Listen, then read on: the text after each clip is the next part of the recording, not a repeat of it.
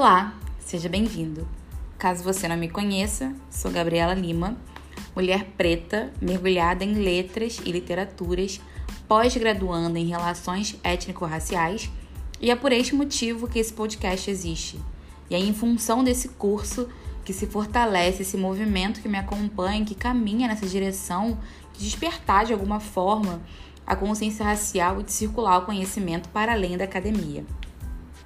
Por isso, hoje escolhi falar um pouco sobre o racismo estrutural e, particularmente, sobre o modo como este afeta as mulheres negras, até porque esse é o local do qual parto desde o parto quando meu pai, mais distinto que eu, foi impedido de ver a filha até então clara demais.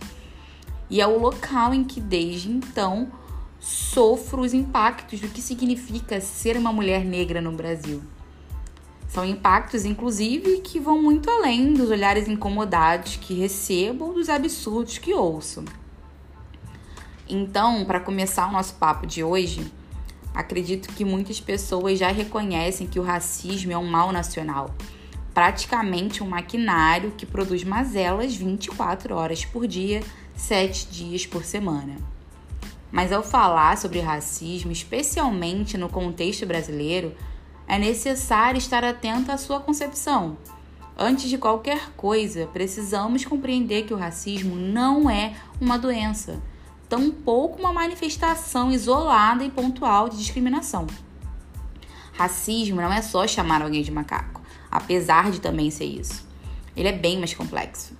Além disso, nós precisamos lembrar que quem faz tal xingamento não é doente ou louco. Pelo contrário, é uma pessoa que costuma estar de posse de suas faculdades mentais, servindo a um sistema muito bem estruturado e completamente eficaz quando se trata da manutenção das suas múltiplas opressões e violências que são especialmente abundantes num país como o nosso, que viveu três séculos de escravidão e que até muito pouco tempo ainda era escravocrata. Fazem apenas 132 anos da abolição. O que significa que eu faço parte apenas da terceira geração de negros não escravizados na minha família. E isso é um passado recente demais. Então, partindo desse ponto de atuação do racismo, nós já podemos perceber que no Brasil ele opera de forma sistêmica, portanto, se manifesta de maneira institucional e estrutural. Nesse episódio, vamos nos ater à concepção estrutural do racismo e, como havia dito antes, especialmente o modo como ele afeta a vida de mulheres negras, ilustrando a maneira como essa dinâmica perversa atua sobre os corpos negros. Para explicar melhor o que é racismo estrutural, cito o professor, advogado e filósofo Silvio de Almeida. O racismo é uma decorrência da própria estrutura social, ou seja, do modo normal com que se constituem as relações políticas, econômicas, jurídicas e até familiares, não sendo uma patologia social e nem um desarranjo institucional. O racismo é estrutural, onde comportamentos individuais e processos institucionais são derivados de uma sociedade cujo racismo é regra e não exceção.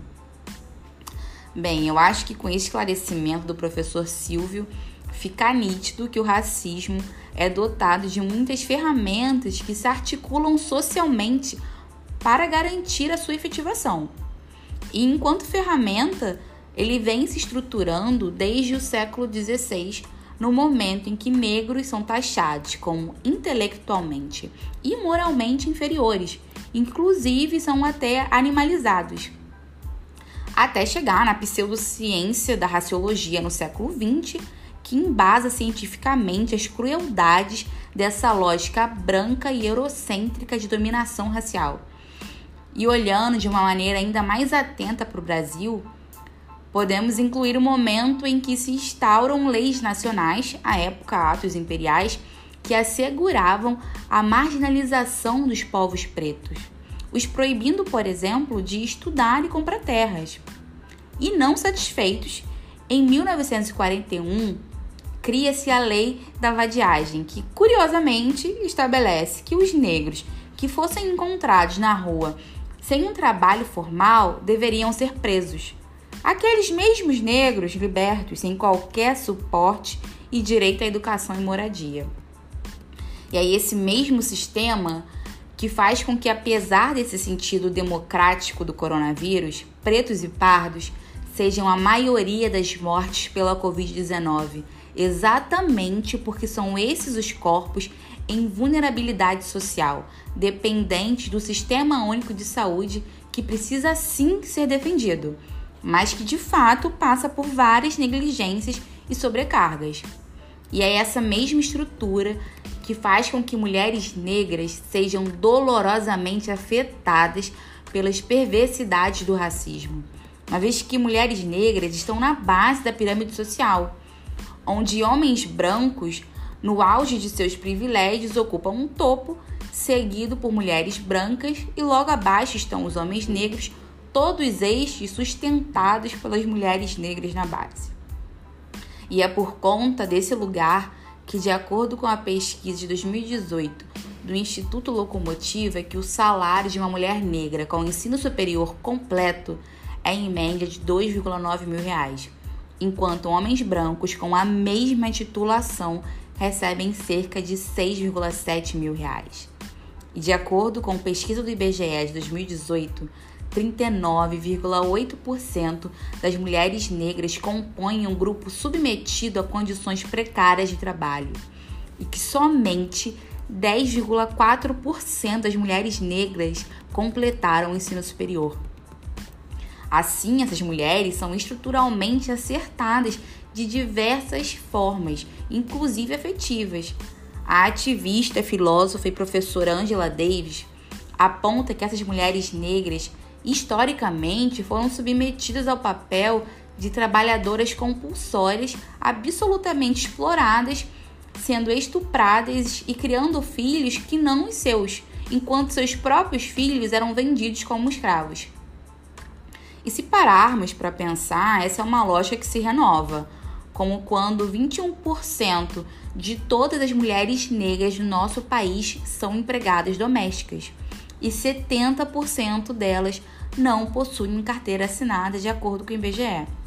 E também na maneira como essas mulheres negras se dedicam a cuidar dos filhos dessas mães brancas e ricas, enquanto essas mesmas mães brancas permitem que os filhos pretos dessas mulheres caiam do nono andar da casa grande. E se antes essas mães negras perdiam seus filhos para a escravidão, hoje perdem também para a violência do Estado.